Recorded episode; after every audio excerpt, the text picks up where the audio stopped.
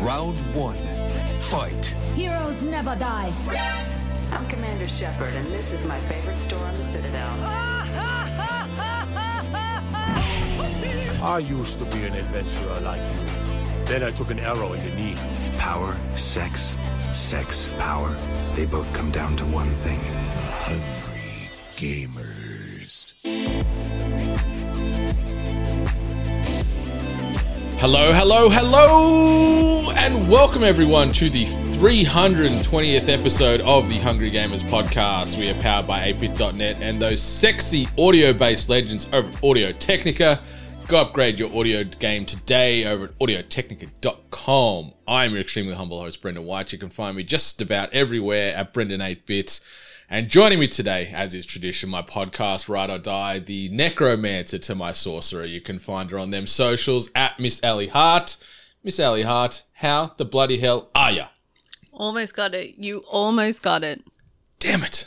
Damn it. I rolled the dice and I knew it was like one in one in five, 20% chance.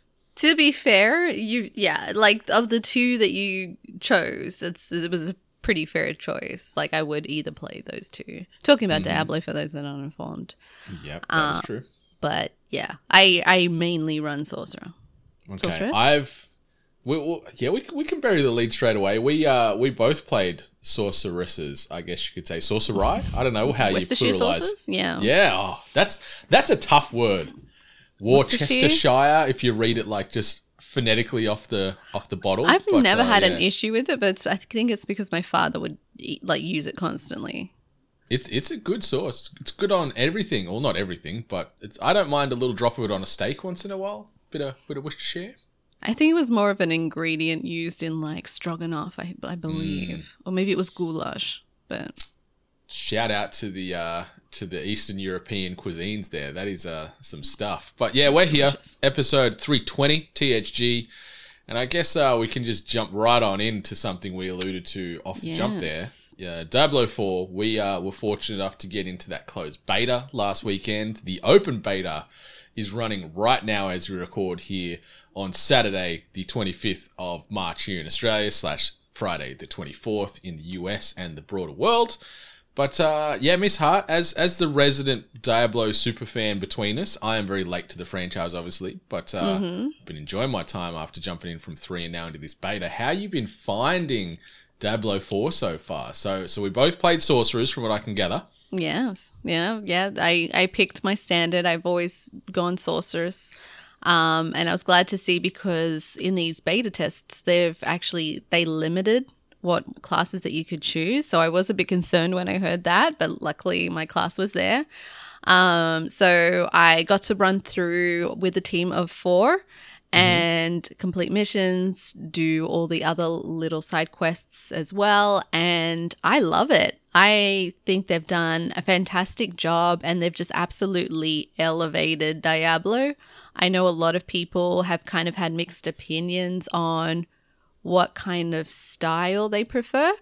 Some people prefer the more, more cartoony style, I believe people are referring to, which is of the previous. But this new style, this almost realistic kind of style that they've gone for, I think is stunning. The introductory video sequence into the story and mm. establishing is it was wasn't it gorgeous? Like in a mess Yeah. up way, of course, but it was gorgeous. Like absolutely stunning. Yeah, it was some nightmare fuely stuff, but in the Oh best way. yeah, but in the best way, which is the only way. Um, and I've got to say that uh, then character creation. I think they've done well with it. There were some limitations I found in making a completely customizable character, but sometimes you got to appreciate those those kind of limitations, especially when you are a person that maybe wants to go really hyper detailed when you create a character. So I kind of like that it kind of put you in your place a bit of like, yeah, you can customize it a little bit, but don't you can't go too crazy. So, and the best compliment I got was from Benny, and he said, "Did you make your character look like you?" And it's far from it, but the fact that that tone that that that kind of came across to Benny, I'm like, hell yes, sure, yes, thank you, I appreciate that. Um, but yeah, from character creation, picking like what kind of uh, skill tree you're going to follow, which was uh, I liked how they designed this kind of point system into your skill tree and what paths you're going to choose and what kind of skill sets you're going to choose for your character. And then overall, moving along the map was a bit of a slug. I, I a lot of old skills that I completely forgot um, from the previous Diablo. Like, I don't want to admit how long I was running around before forgetting that you could actually click on a town center and just transport there. You didn't actually have to have any kind of like um, unlock for that. You could just click on your map and double click and send yourself there. That is great, but overall traversing the map is it's it's good. It's it's it's it can be a bit of a slog sometimes when you're trying to open up new areas. But overall, it looks gorgeous. Gameplay is classic Diablo with some added elements to keep it a little bit more fresh. And then obviously the added element of running with your crew or running without or running solo. They give you options of different quests of like running solo or running with friends. And then obviously uh, lifting up the uh, difficulty level if, if, you are running with a team as opposed to running solo as well. So um, I had a lot of fun. I, I really, really enjoyed it. And the best compliment that I can give is that I was kind of sad that all that time and all that thing, all that work that I put into my characters, like it was like it's gonna hard stop at 25 Mm-hmm. And then I'm like, but I want I want to do so much more. I'm so invested in this. So I, I think that's a pretty positive review of the beta so far. Yeah, it's been um super fun. So so similar similar beats with with my experiences. Yeah, I uh, created a sorcerer because yeah, necro necro was unavailable as well as the always oh, the shaman. Is, is oh yeah. What, yeah, so so that all of them are available this week in the open beta, which is great. So you've got all all of the classes to play should you choose this weekend. But yeah, I, I set up a sorcerer. She ended up looking like uh, a mixture of Eva Green and Yen from The Witcher. But uh, you know, I was not sad about that in any way, shape, or form. But uh, like you touched on, the I like that this skill tree is flowing and you're not really locked into certain elements, you can mix mm-hmm. and match your, your, lightning, your frost, your fire, etc., etc., to, to really just make yourself a death dealing machine in whatever fashion you like. And seeing all these little elemental um, animations pop off at once where you're throwing chain lightning here, you're sending a big fireball there, you've just summoned a, a three headed hydra that's shooting fireballs over there, and, and that in conjunction with like I, I rolled the the beta with Benny and he was playing as, as, as rogue and watching him sort of fly around the map and blink here and there and drop caltrops and all this stuff and just seeing the the death and destruction just pile up everywhere and you know the blood flowing here and then a, a, wave of enemies coming from that way and then all the loot's dropping and the and the gold and like it's just sensory overload playing this game but like in the best True, way because yeah. there's just so much going on and and like you said I really like this evolution of the art style where it is grounded in a little bit more realism. The character models are great. The detail in the environments, if you're zooming in and zooming out um, in the game, is stunning. Yeah. I love that we've actually got cutscenes and actual spoken interaction based scenes with NPCs instead of just either a static graphic or like a little um, square face pane that pops up and they do a little bit of talking with text along the bottom. I like mm-hmm. that it's a bit more immersive and it feels big. Like the yes. world's big, the enemies are big. I like that there's some verticality in the levels too, where you can climb up and down certain areas so you can get to certain levels uh, within the map. Um, it's great. The story's sick. Like mm-hmm. it is so metal is the easiest way to put it, you know. And, and Lilith uh, seems to be a hell of an antagonist that you're sort of tackling here, and it's just you know cults and blood sacrifice and hell on earth and all that mm-hmm. Diablo goodness all coming at you at once. But yeah, I was a little sad too. I didn't get to 25. I think I stopped at 24 last weekend. But yeah, got to got to let's just say level cap pretty much. But got above the level 20 so I could get my little my little um, wolf cub backpack that you told me about. So managed to secure that. Got the bag, which I'm happy about. So got that. But yeah, I'm going to jump in again over the weekend and play it again. I'm thinking Uh, druid, not shaman. It's the same thing, really, depending on the, the game world you're talking about. But yeah, I'm, I'm going to jump in and, and probably experience that class this weekend because I played Diablo 3 Necro front to back, so I don't know if I want to go back and try that. I want to maybe experience something different with 4. So yeah, I'm thinking of playing as the the druid or the shaman or the boomkin or you know whatever you want to uh, you know refer to this class as, where you can change into other animals and do all kinds of crazy things. So that's probably what I'm going to play this weekend. But yeah, Diablo 4 beta has been a ton of fun. Uh, very excited for it when it comes out on uh, yeah June the sixth. You know six six. Uh, 23 ti two times three, six, six, six. If you want to get uh, crafty, so yeah, it feels good, plays good, looks good, and I'm hyped come June to get the full release in my hands and, and roll through all kinds of hell. Yeah, same. I'm I'm looking forward to also the extended um, mission sets and everything that you can upgrade beyond level 25. I definitely hit a lot of walls when it came to that. Also, I wonder how much more of when it comes to armor sets, weapons, uh, the upgradability of those because I started upgrading and changing my look, and they have the now save slots as well. So for you, Yeah. you, your your special requirements and such, so that you were able to have certain save slots for armor loadouts along with weapons and such. So I was already doing that purely for fashion purposes but I'm looking forward to see, yeah, if we get more, if we can uh, do more and work in more, and then uh, yeah, I'm going to probably try Necromancer this this bit round of beta just to try it out. Uh, I maybe have dabbled in, I can't remember, but it, it seems like uh, the best thing to do during a beta is to just try the other one. That's it. That's it. Like, I debate. Like, I've got no real interest in playing as a rogue, to be honest. But like, I I ummed and ahed about a barbarian, but Necro was fun. Like being able to summon like armies of the dead to fight for you is cool as hell. So I think that'd be super fun. But yeah, it's it's great.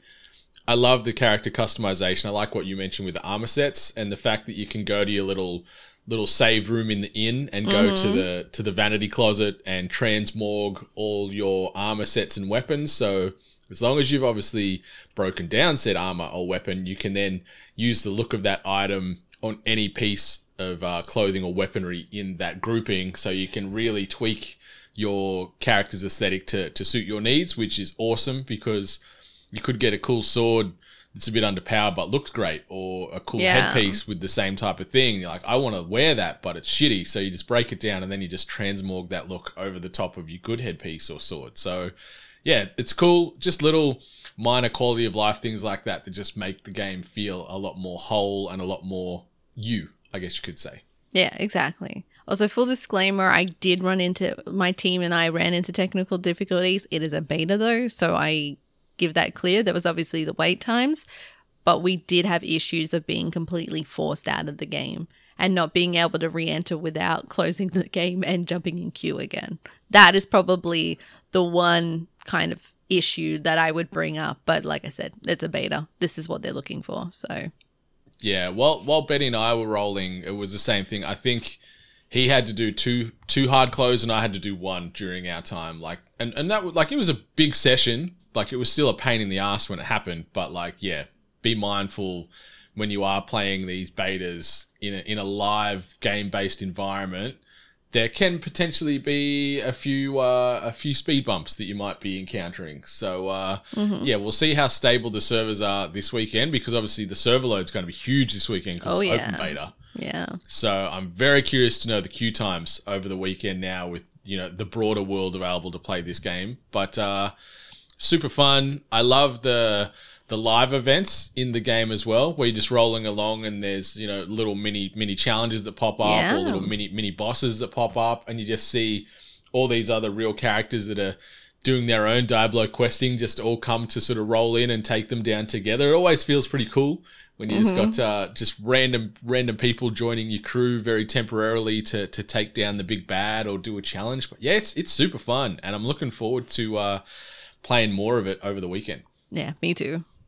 Yeah, and you've also been playing a bit of the old uh, Fortnite Creative 2.0, I see. Yeah, I was very curious uh, when Epic mentioned this previously. Like, I already dabble in the creative maps. And for those who don't know, what uh, Fortnite does is it gives players the option to build their own maps, game modes using resources out of Fortnite. And it doesn't necessarily have to be a battle royale. Like the ones that I play, uh, some of them are referred to as parkour maps, which are essentially running obstacle courses, jumping, uh, maneuvering, and dodging certain things. And I, I like doing those because they're kind of fun. You earn XP, by the way, doing these creative maps. So that's another thing that you people could be aware of is that you earn XP and you can level up that way.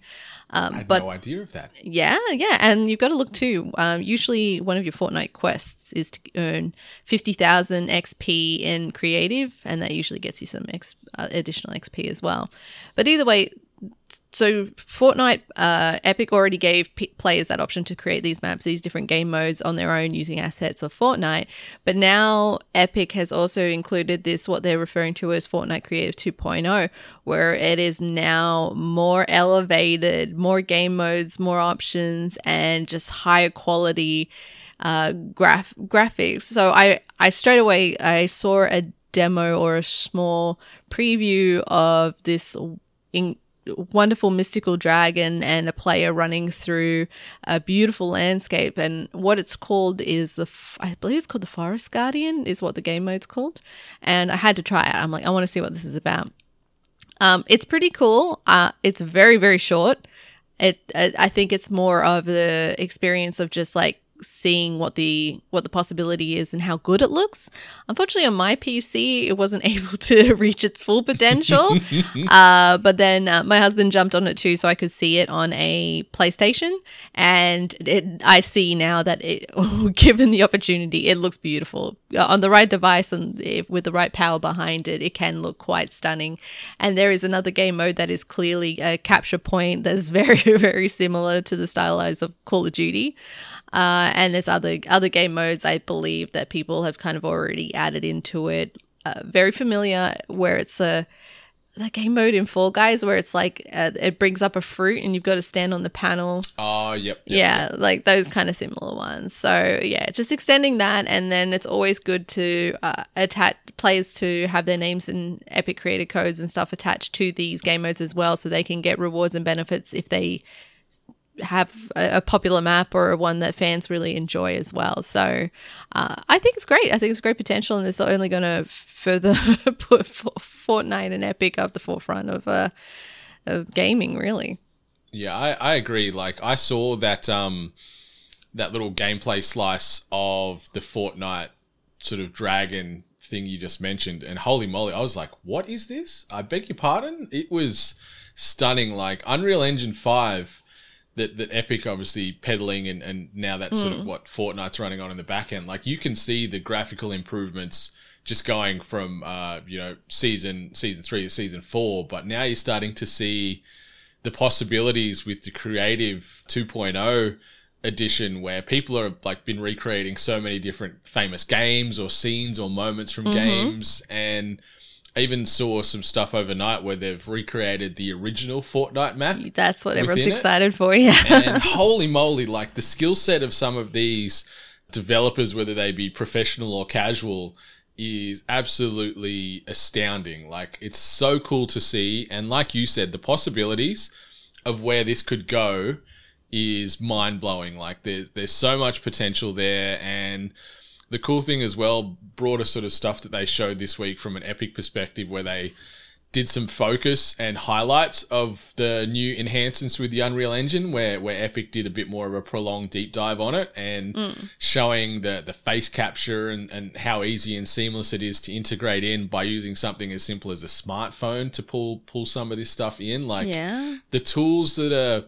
getting more re- readily available, uh, getting made more readily available, sorry, to the general public to be able to make games or play around and, and do their own thing is awesome. So I'm very excited to see what happens. But yeah, that uh that that trailer or that sort of showcase of that that dragon scene you mentioned, I saw it. I was like, "What is this? Stunning, this right? amazing." I haven't played it yet, but I yeah, I watched a few minutes of it when it got dropped during the week, and yeah, the jaw was on the floor. Yeah, and there was this other video sequence that I saw. I didn't play it, so I, I can't come from that standpoint. But I saw it. It was like a, a, a shooter mode where you went up against a massive mech, and it it looked incredible. I I was in disbelief when I saw it. It's just it's so fantastic seeing these really hyper detailed uh, character designs and such, and then you then you kind of like swing it back to these. I don't I don't want to say classic cartoon style Fortnite characters that they have a little bit goofy looking, some a little bit more simplistic in design. So it's it's pretty funny seeing that contrast between classic cartoon to this almost semi-realistic kind of uh, detailing. So It's so great. Um, Fortnite, the the latest the latest iteration is so great. I cannot get a crown royale to save my goddamn life at the moment. I still haven't got one, and it is breaking my heart. Oh really? Yeah, Yeah, can't it's get it's it's a bit it's a bit rough out there. But then in the same sense, like I've got to be honest, and I know that some of the professional players have also said this that they're finding that uh, Epic Fortnite they're really trying to get people into games really fast. But what happens is is that you will still encounter bots, and like uh, the professional players don't like that because they obviously want a more competitive gameplay. But then, like, I don't know, it kind of makes me feel a bit like unwin- undeserved on some winnings if I know that like some of those kills that I got or some of those things were up against bots, especially this late into my Fortnite career. Um, yeah, but eh, it's uh, I guess it's better just to get into a game with some real people and a few bots than just not being able to get into a game at all. I guess. Yeah, so many so many like seconds and thirds. Like gotten gotten wins, but can't get the back to back wins, and it Yeah. breaks my heart. But the game's great. It plays good. It feels good. You know, it's just more epic awesomeness. And something else that's awesome that I didn't get a chance to talk about much last episode, but it's obviously out now in the wild in an official capacity. But uh, yeah, over the past week, I was fortunate enough to roll credits on Resident Evil 4 Remake. Nice. And boy, howdy, do the reviews out there. I'm talking the big glowing positive reviews. I'm talking, you know, specifically to say the the 10 out of 10 that IGN dropped on Resident Evil 4 Remake is completely justified. This game is everything I could hope for in a remake of RE4. Like we've talked glowingly about this game over the years and our experiences with it way back when, and seeing it pulled kicking and screaming into 2023 and the way that Capcom have changed the formula for the game a little bit while also respecting how the game originally played and some of the big moments and things like that but modernizing some of those moments or some of those boss battles taking out all the goddamn QTEs and stuff it's um it is a master's class in uh, remaking. Like Resident Evil 2 remake is phenomenal and special, and I adore it. But I think RE4 remake sits above that now, and it is awesome. I love it. I've started to already go back and replay certain chapters and try and get more uh, achievements done and more uh, like be a bit more of a completionist with the game because yeah, it's it's sunken. It's uh, Las Plagas parasite fangs or tendrils or whatever into me very strongly. And jumping back into the boots of Leon and you know going and saving the president's daughter in some sleepy European village you know it's it's a As you story that just writes itself and it's so good and it looks great. The combat is awesome. Some of the battles and the gunplay is phenomenal and it's very violent and just seeing some of the way that the the enemy's bodies uh, react to certain guns shooting them and like limbs getting blown off or like parts of the face getting removed from shotgun pellets and like it is a time and it is you know the best parts of action and horror blended together just like what Resident Evil 4 originally did way back when. They've done it again now where this game is true to its roots, but it also feels very fresh and new in the way that they've retooled, reset, redesigned certain moments from the game, or like removed other moments from the game and then like inserted new ones with nods to those other former moments that might not have sort of fitted into the flow. Mm. But oh my god, this game is hard. I'm excited for you to play it. I hope you do play it eventually because I know you loved 4 and I want to get your opinion on the remake because it is special, special, special, and yeah, it's one of my favorite games I've played in I don't know how long. Here's here's my point: is I have played it. I ha- I have like not not not this remake. Like I've played Resident Evil 4. So mm-hmm. I've already had the experience of Resident Evil 4. I'm not in a rush to play the, the remake. I've watched people play certain segments of the remake and it looks great. It's it looks really stunning. I don't need to play it right now. I've got a little too many things on my plate, both real life and gaming wise. There's a lot of battle passes out there, and there's Destiny, there's Fortnite, and there's other games. There's Diablo this weekend. You know, th- there's a lot to juggle through. Um, my husband's gonna play it. It- It's gonna play Resident Evil 4, so I'm assuming I'm also gonna get that kind of secondary experience. Maybe I'll just play a bit of it just to kind of see if I can get a little bit of con- comparison to the um to the oh my god my brain's fighting on what I To played the it on GameCube version. Thank you. I was my brain was saying Dreamcast, and I'm like, that ain't right. Uh, the GameCube experience. Uh, the thing that I'm hearing a lot of people say is that it feels like the controls feel a lot better. And I don't Mm-hmm. know if how far back you remember, but I do remember it was a bit clunky. Uh, so it's good to see yeah. that that that has been taken care of. And some of the bad guys, I on a previous episode, I said that the bad guys didn't look that scary, but based on what I've seen now, it seems like they have actually made a lot of the bad guys a little bit more scary and a little bit more detailed. So I, I also like, as you mentioned, the transition between when you down uh, some of the bad guys and then that transition into the, you know, the whipping back and forth and all that sort of stuff. Um, I think that's been done a lot better too, and is a little bit more graphic. So it's it's a little bit more intense and high intensity of like making sure you get that final shot in before anything bad can happen.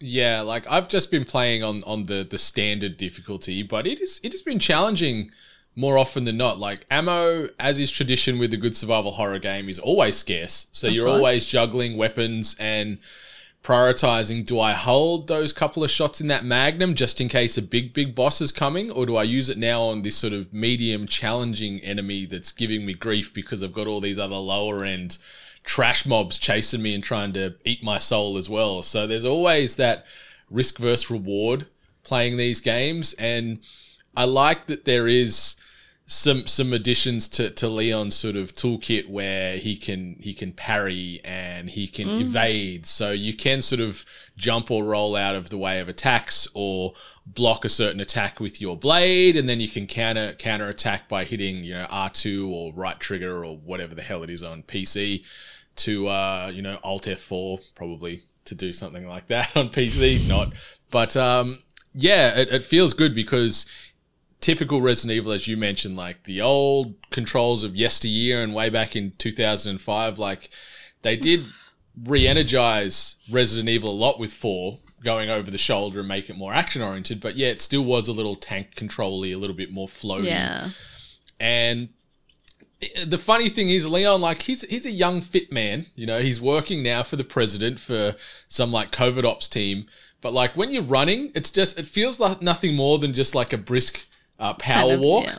And I always chuckle because you're like you're getting chased by stuff, and Leon just like do do do do do can't catch me, but you might catch me. so like, I think it adds probably to the stress too because there's some enemies in this game that yeah that would scare the Grim Reaper. Like there is some freaky ass character models, and then like you touched on too.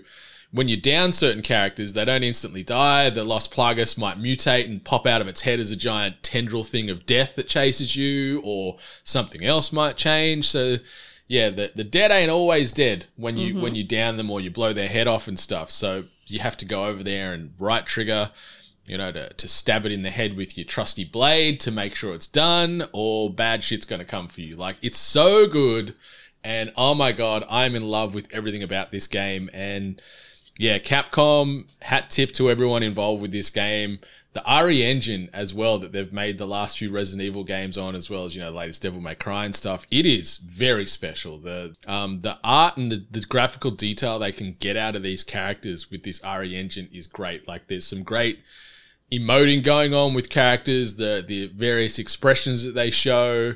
And just that mixed in with these really hyper detailed environments, like that creepy European backdrop with the castles and the decrepit village and the caves and all that. Like it is all the chef's kisses and yeah, some of the big set pieces returning from RE4, but just changed slightly, are great. Some of the big boss battles that you might know from that 2005 entry making a return, just with a much, much creepier coat of paint or some new mechanics, is awesome. And yeah, it is so good. And I cannot speak highly enough of this game. We're going to have a spoiler cast coming out in the next couple of weeks to dive deep, deep, deep on RE4, which I'm excited about. But for now, it's my favorite game of 2023 so far, and I think probably when it's all said and done, going to be one of the games of the year on many a people's list. Oh, that should be interesting. You don't usually see these kind of remakes make a game of the year list, so it's good to. I'm glad that the experience has been positive for all Resident Evil fans, new and old. Mm, it's so great. It's so great. And something else is great is our official merch store, shop8bit.net. Go get yourself some tasty apparel there. Chuck it on your person. If you want to support us monetarily, you can do so over at ko-fi.com forward slash we are 8bit from the low, low price of $1 per month. You get access to exclusive content, perks, giveaways, and more. If you want to check out the broader 8-bit community of content that we are sharing out there, you can head on over to videogamesandculture.com and be sure to join our Discord and follow us on all the socials at We Are 8-Bit, especially on TikTok if you can, because uh, we are trying to build that little TikTok space up. Regular drops every week with uh, slices brought from us as well as the other 8-bit related podcasts. I did hear the smirk. I know there is some drama going on in America right Yeah. now.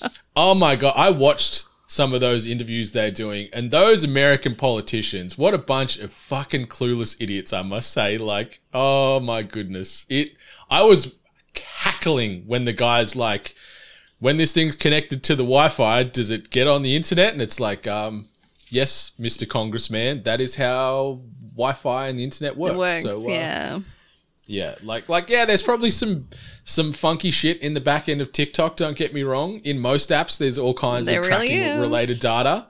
But the fact that like the head of TikTok's getting up there and trying to answer these questions and they either just railroad him and talk over the top and he doesn't get to answer them, or the questions they throw at him are just so unrelated to the platform itself and just fear mongering US propaganda beating. Like, oh my god, I was howling watching some of these uh, little clips doing the rounds. Yeah, this is reminding me a lot of like phone tech support with your parents, and you're just like, Oh, yeah. wait, what? Yes, yes, it is connected to the internet. Yeah, it's it's hilarious, but be very curious to see what happens. But for now, yeah, be sure to follow us on TikTok at We Are 8-Bit until it gets banned across the globe, I guess.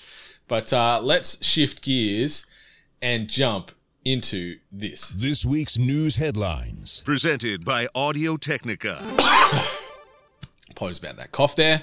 The first bit of news, I just wanted to bookend straight on in off the back of that Resident Evil 4 news there. So, Resident Evil 4 remakes, the Mercenaries mode is going to be launching on the 7th of April. Capcom has announced this past week. The Mercenaries is a long running Resident Evil challenge mode that sees players attempt to defeat as many enemies as they can before the timer runs out or you die. In the original Resident Evil 4, Mercenaries mode was unlocked upon completing the game, but yeah, in this regard, we've just got to wait two weeks, and it's coming out via a free DLC drop. So it's not a paid add-on. You can just uh, install this as part of your Resident Evil 4 remakes overall package. It was super fun running around the castle and, and fighting wave after wave of enemies and stuff. Very, very uh, heart racing kind of situations going on. So I'm looking forward to jumping back into there.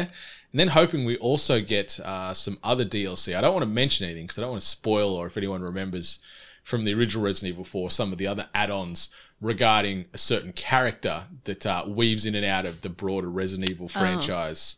So hopefully we get some of that too. But uh, yeah, I'm keen to play some uh, Mercenaries uh, in two weeks' time. I never touched the mercenaries uh, content, so I should be interested to see how it translates. It'll be good, I think. It'll be super creepy, super funky, and uh, very, very stress inducing. Uh, the, the next bit of news The Lord of the Rings Gollum will officially launch on PlayStation 5, PlayStation 4, Xbox Series X slash X, X slash S, I should say, Xbox One, and PC on May the 25th. with the Nintendo Switch version scheduled for sometime later this year. The gameplay will feature a blend of stealth and action as Gollum sneaks around Middle Earth. The game will also have players making choices that align with either the character's darker side, Gollum, or his gentler half known as Smeagol. The developers have said the game is taking inspiration directly from J.R.R. Tolkien's The Lord of the Rings trilogy rather than Peter Jackson's film adaptations of the books. So I love me some Lord of the Rings, whether it be in book mm. or video game form. Very big fan. But this game, like, I don't know if it's the art style, the character in general, the gameplay that I've seen. I'm having a real hard time getting excited or caring about this at all. And I don't want to disrespect the game. It could be phenomenal. But from what I've seen personally so far, I'm just like, eh, I might play it one day, but like come May 25, I'm not lining up day one to, to try and jump in on this game and see what it's about because, uh, yeah, nothing's really latched on with me so far. It's such a like coming from a perspective of someone that doesn't like Lord of the Rings but knows a decent amount.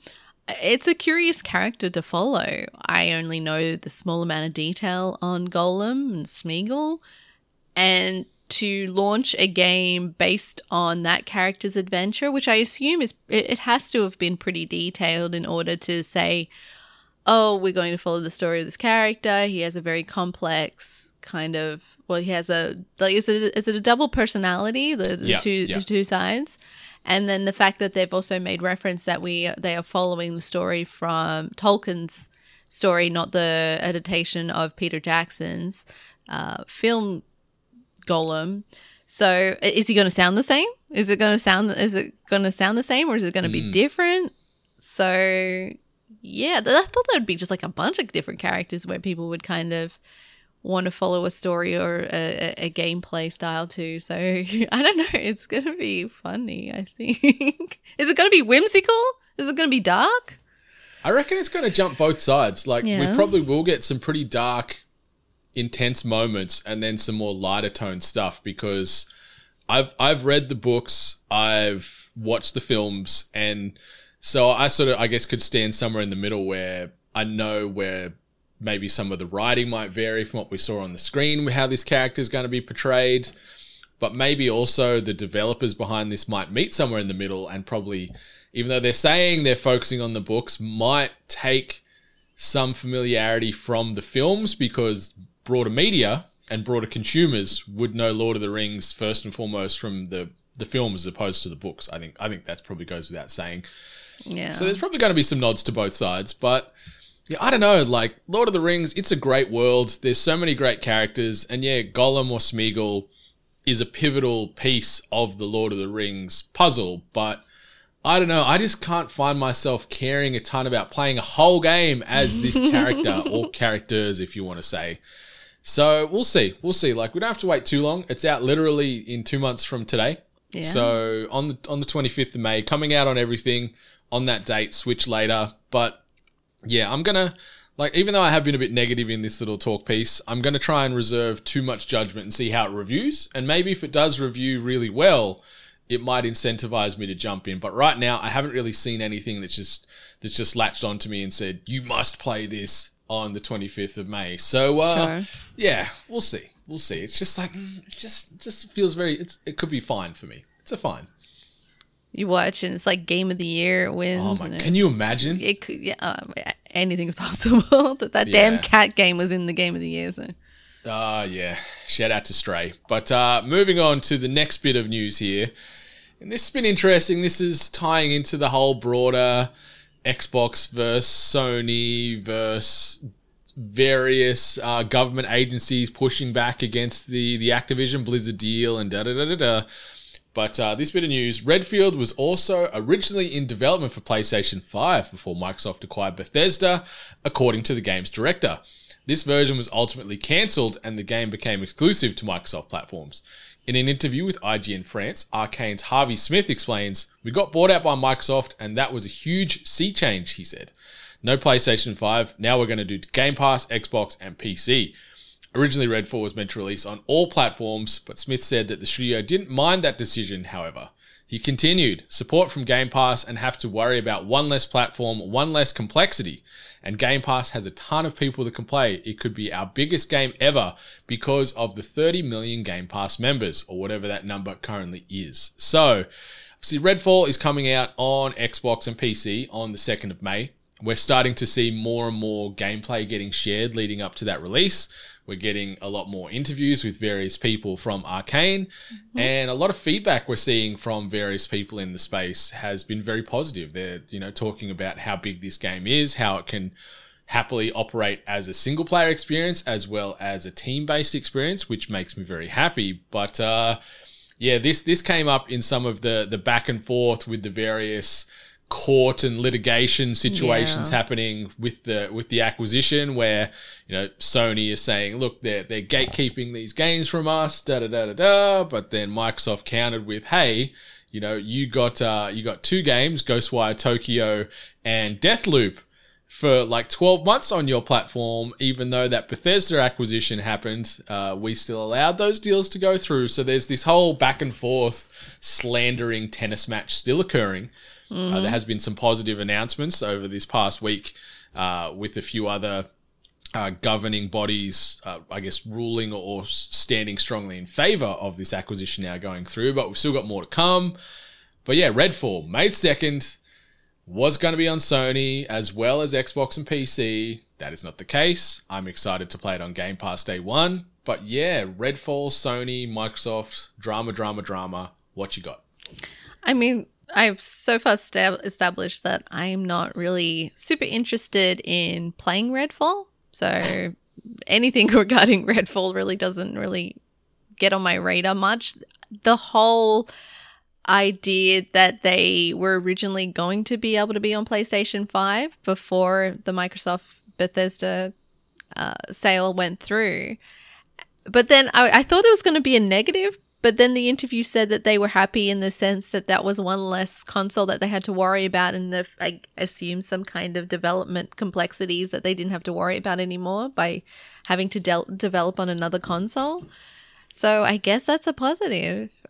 I am now trying to open my eyes more because I definitely came from the perspective of like, why would Microsoft want to gatekeep games? They've been pretty open open minded and they've obviously had these statements of saying they want games to be for everyone.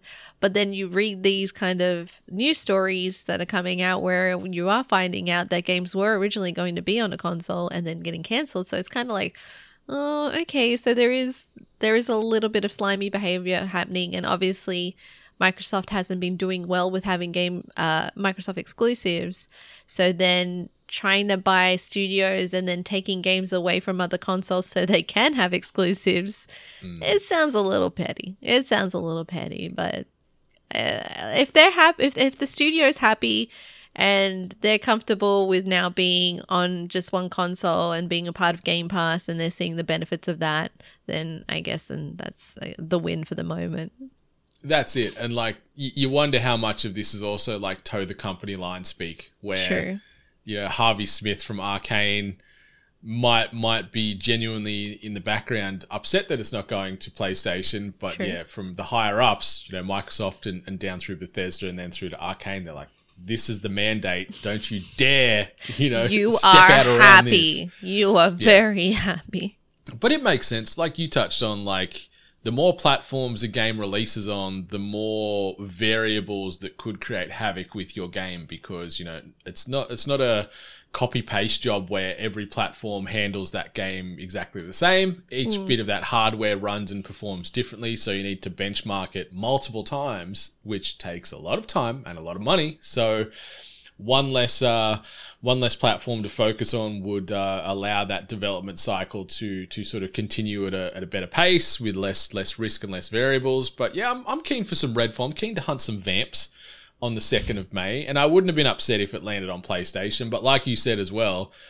Microsoft really needed a win as far as exclusive titles and you know we were talking offline the other day about you know what what have Microsoft or Xbox got coming in 2023, and it's like there ain't a ton kicking around that's official. Like we got Redfall, we got Starfield, we got a new Forza, we got that Minecraft Dungeons, and that ain't really that's sort of it from just the first party studios they've got. So it's it's still a bit lean out there in the streets for for Xbox and Microsoft. So yeah, pulling a few of these titles back here or there just to prop up their own back catalog makes a ton of sense. Yeah, it makes sense. sounds a little crummy at times, but I mean, business is business, I guess. That's it. Got to make that dollar, chase that paper. All right, next bit of news. Valve has suddenly confirmed Counter Strike 2, and it's arriving sooner than you might think. An exact release date has yet to be announced at time of recording, but it's been giving a, given a summer 2023 release window, and it will run on Source Engine 2. It will be a free upgrade to CSGO. It's also available in limited testing to some CSGO players starting this week, with Valve revealing more details on how to become part of the limited test per a CS2 website that popped up earlier this week. The largest technical leap forward in Counter Strike's history, ensuring new features and updates for years to come. In several videos released, Valve gave a closer glimpse of what uh, Counter Strike players can expect. Specifically, Valve highlighted its upgraded and overhauled maps, game changing smoke grenades, tick rate dependent gameplay, and redesigned visual effects and audio. So, I have got negative skin in the Counter Strike game. I've played a few games here and there over the last, what, 15 years this game's been out. It feels like it's been out an eternity. And it's a stalwart in the competitive shooter space. But uh, yeah, the fact we've got Counter Strike 2 coming out in a few months because we're talking like US summer, Australian winter. Yeah. So we're going to be waiting. This game's going to be out in the next like four to five months, I'd imagine. And everyone's everyone's pretty hyped, especially with uh, you know game changing smoke grenades and tick rate independent gameplay. Like that is that is some words right there. Well, the smoke grenade thing was it was slightly impressive to see because I don't think I've actually seen smoke smoke grenade mechanics kind of done like this in any kind of shooter that I've played. Where normally when you drop a smoke, like a smoke grenade, you, it's most, mostly a screen and it just kind of lingers and that's it like your your vision is obscured but what they've shown is is that you can actually manipulate the smoke with i believe it was either with grenades or with your guns so you can clear that smoke which is a bit of a game changer especially if you're trying to buy time or you're trying to maneuver around the map using that smoke coverage. So i thought that actually was pretty impressive. It reads funny but it was like oh okay i see what you guys are doing. Um but I think what's really cool is that for starters, no, I, everyone was genuinely shocked that it was just kind of like surprise like here's the content here's what we're doing coming up in a f- couple of months also free upgrade um, csgo is uh, it's been massive. It's on top of the charts. It's one of still the most main uh, played first person shooters. It's still extremely competitive. I've only played such a short amount. When I loaded into the game, and the person who was showing me CS:GO was like, "No, no, you've got to learn the where the gun." You've got to learn where the guns, kind of the pattern that they shoot in, and that's how you get better at the game. I'm like, what the? He had me shooting at a wall to learn the patterns and stuff like that. I said, Mm-hmm. no thank you csgo no thank you so i appreciate the competitive scene in that game so uh, but yeah it looks like what they've shown looks good and i guess that's just even better for the for the scene and then i think things are just going to get even more impressive with all the changes as well I think so. I think so, and and this will will probably reinvigorate that community a little bit more because we've seen over the last couple of years more of those CS:GO players jumping to things like Valorant. So, true yeah So we'll see if that'll give a nice sort of uptake back into the CS:GO community there with uh yeah, with Counter-Strike 2 making its way to PC screens in the next several months. Uh, the next bit of news I've just titled In Space No One Can Hear Your Squad Scream. And this ties into Aliens Dark Descent, which is a squad based tactical take on the classic science fiction franchise. And it's launching for Xbox, PlayStation, and PC on the 20th of June. And to celebrate the news, publisher Focus Interactive also released a first gameplay trailer. Developed by Tindalos Interactive, Aliens Dark Descent is a squad based single player action game that pits players against xenomorphs, human Weyland Yutani Corporation op- operatives, and previously unseen threats as they explore the large open levels of the USS Otago, requiring them to command their team of Marines in real time to stay alive. Squads are assembled from five starting classes, with Tindalos promising dozens of specializations, unique abilities, and weapons to customize them further, with players needing to keep track of their soldiers' health, resources, and sanity along the way. Tread carefully as your foes will adapt their tactics to your actions while hunting you down because death is permanent. Tindalos explains. Forge unique paths for survival, uncovering shortcuts, creating safe zones, and setting up motion trackers in a persistent world where your actions impact levels forever. So, this game got announced um, in the last 12 months. And I remember we talked about it on here, and we were pretty pretty mid, as the kids would say, pretty lukewarm. Pretty But I watched this trailer last night before I went to sleep, so I don't know if I was a bit like uh, sleep deprived slash uh, overstimulated at the same time. But I watched this trailer and I'm like, you know what? This kind of looks fun. Like um, you commanding a squad of five colonial marines, we could say, running around, squad based, trying to do certain things. It's hitting all the beats from the movie. We've got scenes where you're, you're welding doors open and shut because xenomorphs are coming at you. You can hear the tracker sound. Uh, you've got a lot of the the machismo tropes and, and vocal lines getting thrown around. Like, you know, squad based aliens. I was kind of out on it when it got announced, but the trailer, I'm like, "Hmm, I'd play this. I want to give this a go. Will I like it? I don't know. I'm not typically a, uh, you know, a, a real time strategist when it comes to my my gaming preferences. But I watched this trailer before I went to sleep, and I'm like, hmm, this looks interesting. So I chucked it in the news because I'm like, this kind of looks like it would be fun.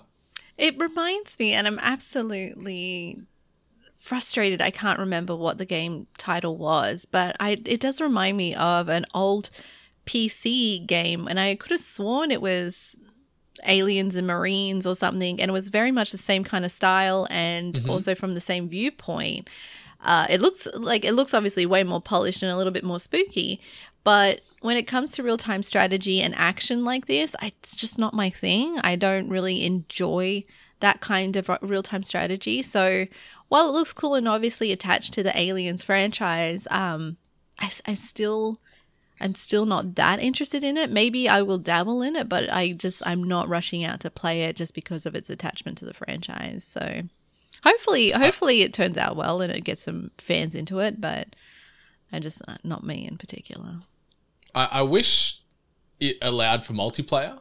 Like the fact that you've got a squad of five, but you're controlling them all. Like I get that's how that dynamic works and these these RTSs typically play, but I think maybe adding a little bit of a multiplayer or co-op wrinkle could be really fun. Like hmm. aesthetically, yeah, the graphics it looks cool and, and the environments are impressive. It's it's got that isometric, you know, top down angled sort of viewpoint.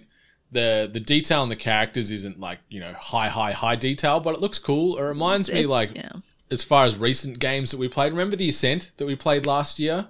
Oh, was yes. that Yeah. cyberpunky post post apocalyptic sort of vibe. That's the the aesthetic and the look that this game's got to me. That was the first thing I thought that maybe the same studio tackle it. Not the case.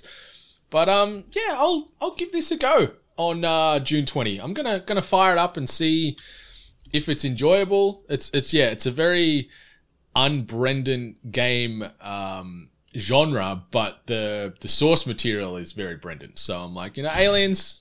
I'll, I'll give most aliens games a go.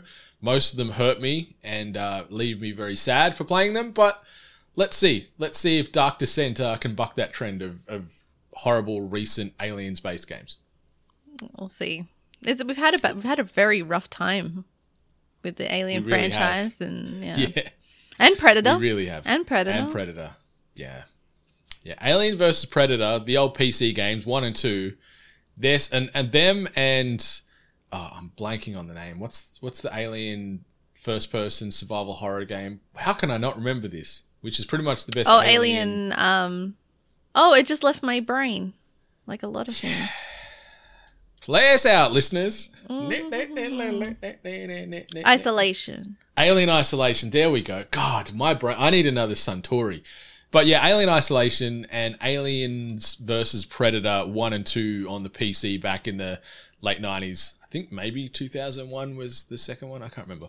But um, they're the best games from those universes by far. And yeah, it's it's been more uh, more misses than hits when it comes to games made in those worlds. So, yeah, I, I'm waiting with bated breath to see if Dark Descent could be a little bit of a surprise sleeper hit. Like, I don't think it's going to be a game of the year type of contender, but if it's fun and it can capture that uh, that tension and that hysteria that Aliens uh, is known for, I'm down. Yeah, we'll see. I like it's not going to be a game of the year contender. No, I don't think so. Apparently, Resident Evil's getting that. Oh yeah, Resident Evil 4 remake. You are my early frontrunner for game of the year. And the last bit of news, I've just titled this one "Cowbunga Dudes," and it's a double slice of Teenage Mutant Ninja Turtles related news. They're related but unrelated. So the first one: prepare for a darker take on the Teenage Mutant Ninja Turtles in a video game version of well-regarded comic book The Last Ronin. As reported by Polygon this week, this game will be a third-person action role-playing game in the style of God of War, with the last surviving Turtles member as its hero. The Last Ronin tells a markedly different Turtles tale from usual. It's set in a grim future where three of the four superhero Turtles are dead, alongside Master Splinter. The remaining turtle, whose identity is only revealed at the end of the book, acts as a lone avenger, taking down the Foot Clan across New York City. Should I just read the next bit of news and then we can sort of focus on one after the other? You reckon Yeah, that'll sure. work? Yeah. Okay, and the next bit of news. Get ready to Shreddy. Shredder, yes, the villain from Teenage Mutant Ninja Turtles, has made his way into Call of Duty Modern Warfare 2 and Warzone 2.0. Admittedly, Shredder is not exactly known for his use of guns, with the leader of the Foot Clan generally preferring his metal blades over firearms. However, here he is, suited and booted with a rather deft use of a rifle and ready to take on any operator who stands in his way of victory. Along with the Shredder operator skin, the Shredder Tracer Pack operator bundle also comes with three weapon blueprints. These are the Oroku shotgun, the Sakai assault rifle, and Shredder's steel claws. The bundle also includes a weapon vinyl, a vehicle skin for the light tank, and a Foot Clan weapon charm. You can get your hands, or perhaps that should be claws, on the Shredder bundle via the Call of Duty in game store tab right now. So, two very, very, very different Teenage Mutant Ninja Turtles announcements. The, hmm. the, I just want to quickly say on the second one Shredder coming to Call of Duty is one of the most bizarre, weird, unexpected collabs I've ever seen, and I am all for it. And then on the first one regarding the third person action role playing game in the style of God of War covering the Last Ronin comic. I haven't read that, but I've heard it's it's a really good read and it's really dark and heavy. Mm. That sounds like it could be super fun. I unfortunately I'm not I was never allowed to watch any Teenage Mutant Ninja Turtle stuff. So the fact that like something that I witnessed as a kid as being a very kiddie kind of show and then when I remember when I heard about the last Ronin I was like what the hell? Like how can you make Teenage Mutant Ninja Turtles so serious? Like I thought it was meant to be like so whimsical and such. So I have no idea how this plays out. Like I I still can't in my head register a very serious, moody kind of game, especially when you are liking it to the styles of God of War. But I, I maybe I should look into the Last Ronin. Maybe that just honestly reading it will let me know exactly why people are able to make the, that kind of comparison and think this game's going to work. And uh, Shredder. Uh, he's 80s, right? Well, for the most part, he's 80s, and Call of Yeah. Duty is very much about uh, introducing all these 80s characters into the into the game. So I guess I guess we're very excited for Teenage Mutant Ninja Turtles. Obviously, the uh, animated movie that's coming out was recently announced, and then we're obviously talking about this video game for the Last Ronin, and and then Call of Duty is just like here's Shredder. Uh, so you know, like it was, everyone's ready for it. I, I I think it would be better to um. It would have been better to have Splinter because he's like a big rat, isn't he? He's a big rat. That his shredder thing got me so good. Yeah, Splinter Splinter would look pretty great in uh, in Call of Duty as well. Huge rat running around with a gun. Uh, yeah, it is. It is so bizarre. It, it's great, and I am here for both of these announcements. They're both very different. Like, yeah, some some moody, serious Ninja Turtles. Like, yeah, the the 80s cartoon was very light in tone and funny, but the first live action movie was pretty dark and heavy. But then the second one, that also had everyone's favorite uh, vanilla based ice making appearance, was a lot more uh, light in tone. so, uh, What's, yes, yeah, what's the second vanilla based ice?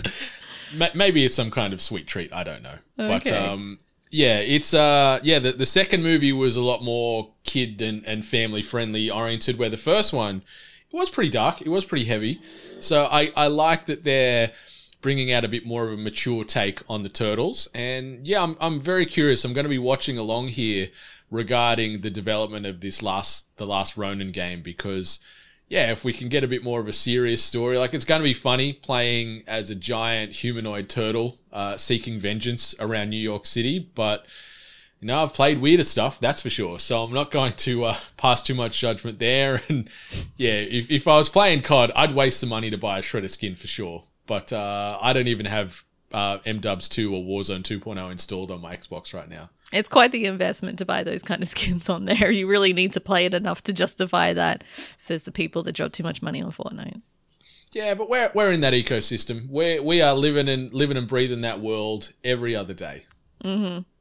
Yeah, but nah, sadly, Call of Duty is not the case because I'd also probably need to buy 15 hard drives to install the damn thing on my Xbox anyway. I think it's like 800 gig download, I think, for the full MDubs 2 and Warzone 2.0 client. It's absurd. But anyway, yeah, Ninja Turtles making a comeback in a whole host of fashions. So, yeah, get your Shredder skin today, kiddos. But uh, let's jump into this. Tweet of the week. And this tweet comes via way of at Pokemon and with the three emojis blue hat, love heart, lightning bolt.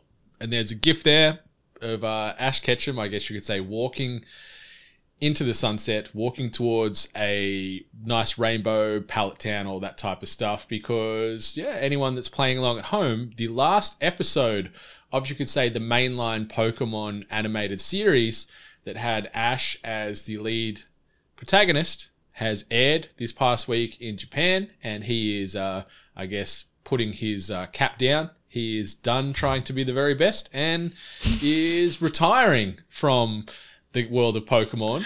And uh, yeah, it was very bittersweet. The world is uh, crying many a tear this year for, for Ash Ketchum. I don't know why the way you worded it made it sound so demotivating. he's putting his cap down. He's done. He's uh he's done trying to be the very best. I'm like, fuck, this sounds like my thirties. Um can take me and my Pikachu into the sunset. Um it, it's it's a very emotional thing. Like I honestly haven't been following the animated series. There was a time where we all watched it. We all grew up probably watching it on mm-hmm. Cheez TV or Agro's Cartoon Connection. And you know, we grew up with it. It was very special. But then some of us kind of drifted off of the animated series. Other people stayed on top. But to hear that it is the last adventure of Ash and Pikachu that we're going to see animated now, and I'm like, okay, you know what? That does that does hit a little close to home and like a lot of people have been showing showing their favorite moments and all the final sequence and i'm just i'm like yeah like the show w- was pretty special to us and it was you know it was it was a little kitty it was a little messed up it was it had some other questionable things that happened into it but I it was great to grow up with. It was great to have that kind of connection with other kids of trading Pokemon cards, playing the Pokemon game, watching the animated series, and then moving on to movies and such that came along with it. So, and then we watched it develop, and some of us play Pokemon Go still, and other people now are dropping a lot of money on Pokemon cards. So it's been pretty timeless. So having this kind of very long chapter come to an official close probably hits home to a lot of us that grew up with it because that's that's it. So I, I agree. Like, uh, yeah, old Ash Ketchum was part of most of our and our broader friends group and you know our community's childhood.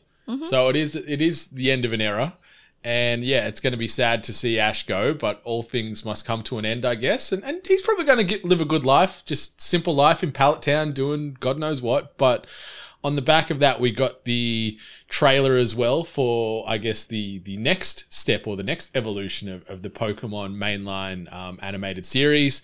And the trailer showed off the the dual protagonists Liko and Roy, and uh, showed a heap of other characters that they're going to be adventuring with, uh, other people they're going to be you know tackling uh, this this broader world with and whatnot. So uh, yeah, Pokemon Horizons the series. It's going to be a thrilling journey that explores new wonders and makes fascinating discoveries about the Pokemon world.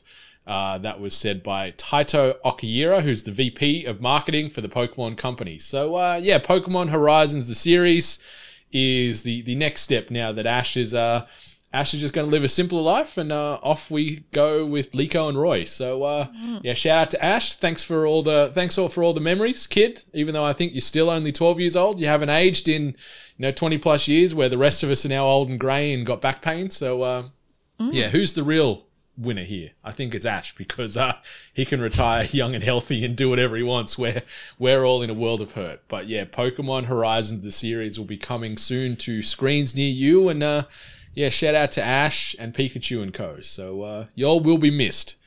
But uh, yeah, if you don't want to wait a little longer till Pokemon Horizons the series makes its way to screens, do not worry because we got you covered. New releases and events. All right, we're talking about new releases falling between the days of March the 27th right through to April the 2nd. As far as podcasts, this week we've got another new episode of More Than Hentai dropping, and this is going to be a deep dive on the horror action smut fest that is known as Devilman Crybaby, available to view on Netflix right now. So myself and Super Marcy are tackling that one. So check that out on the podcast RSS feeds this week. If you're waiting to check out some stuff on the small screen, don't worry because there is some great new returns or, or debuts for shows as well. Succession season four starts this week, which we also found out in the last month or so that it's actually the the end of the show. Yeah. So season four is it for Succession. Great show. I love it. Great characters, big drama, corporate business, family tension, and all kinds of madness that is Succession. I've also got the animated debut of Marvel's Moon Girl and Devil Dinosaur, season one making its way to Disney Plus. Riverdale, season seven now. Holy moly, there's seven seasons of Riverdale. It is, uh, I fell off after about maybe season three, so I've got a bit of catching up to do. I don't know if I'll ever go back, but the intention could be there one day. And a movie that we uh, talked about glowingly as far as something we're excited to check out Tetris making its way to the streaming services this coming week as well, which I'm excited for. On the big screen, Dungeons and Dragons Honor Among Thieves officially hits the cinemas this week, getting very good reviews from both casual and devout D&D players, which is good. So I'm excited that it caters to sort of both ends of the market there.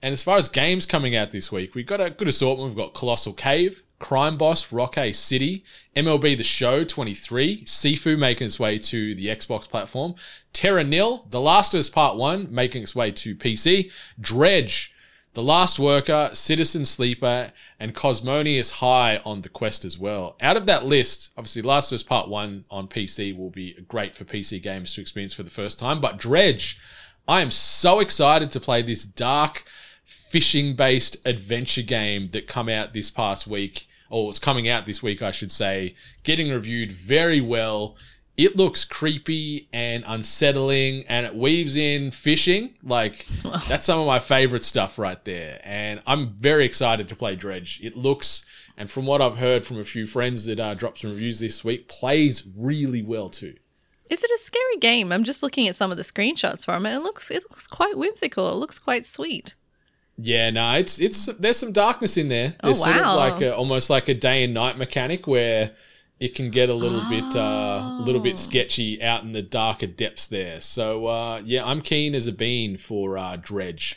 Miss Hart, anything on that list there, whether it be small screen, big screen games that uh, you got your eye on this week? I really would love to see what Crime Boss is like. Uh, th- this is that game that has every 80s icon in it for whatever goddamn reason. Um, I guess all their checks are bounced. Um, but yeah, I this was that really weird kind of 80s style, almost like GTA ish looking game that came out. Um, trailer was released, and uh, we were like, all right, what the hell was that? And now it's being released. I'm like, I need to know like what this is. I need to know if it's good. I need to, I just need to know because it reeks of 80s and um, you know I just I just need to see if it actually works out. I'd love if it was a hidden gem. I would love that. I'm hoping it could be the fact that yeah, this game got announced somewhere in the what last three to six months. Game Awards, right? Like, yeah, like it was it was a recent announcement, and the fact it's coming out this week and we haven't really seen any extensive gameplay makes me worry a little bit. But Yeah. also, the Eternal Optimist, and like you said, it's got like the murderer's row of of 80s slash 90s BCD grade action stars in there. Like Mm-hmm. obviously Danny Trejo is phenomenal, but you know, like Michael Madsen's in there Yeah. and like Michael Chuck Rooker and Chuck Norris. yeah, like all these people from yesteryear. Like you said, they're, they're probably a bit low on the Johnny Cash. And they're like, yeah, I'll lend my likeness to this game. Pay me, pay me, developer. But I'm hoping it's better than the most recent Saints Row. That's that's my well, benchmark. yeah, yeah, yeah. I guess that's the, that's going to be the most recent comparison that I'd be fighting against. But yeah, Yeah, if it can be better than the most recent Saints Row, I'll be happy because that game was pretty rough. But yeah, Crime Boss Rockay City looks like it could be just some absurd fun. And if and if I can roll around with Chuck Norris and Rob Banks and get into all kinds of hijinks with these characters, I'll be a very happy man. But yeah, mm. that and Dredge, I have got my eyes all over. And obviously Dungeons and Dragons. I'm gonna go watch that this week as well.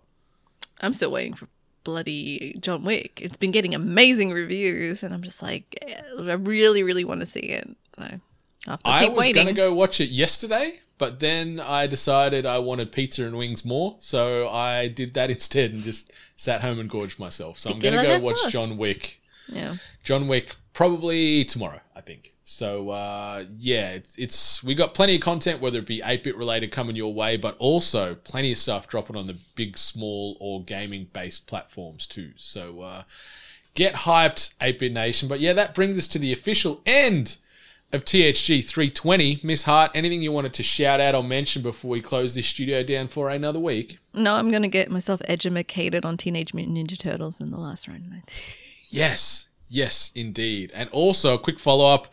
I had a really hard time trying to find all the people listed on the Australian Classifications Board, so that ex- oh. exploration is ongoing. I've started to put together like a little online document and things, and I've started the research, but I've been having a bit of a slow process take place for me where I'm trying to find all these people and, and yeah, classify and quantify how many old white people there are. I'm just imagining you as like Charlie, that Charlie Day gif or picture where he's got like the ribbons, the, the red string on the wall and everything like that. Yeah, it's it's not far from the truth, that's for sure. But uh, yeah, the the research is ongoing regarding the classifications board. But I'll come back to you once I close the case. But uh, yeah, that is that is it from us here. So I think it's time to get on out of here for another week. Thanks for stopping on by. But until next time, much love. And stay hungry. You've been listening to The Hungry Gamers, one of many gaming and geek culture related podcasts from the 8 Bit Collective over on atebit.net. Check out more episodes on your podcast service of choice. And while you're there, please be sure to rate and subscribe. Until next time, boys and girls, stay hungry.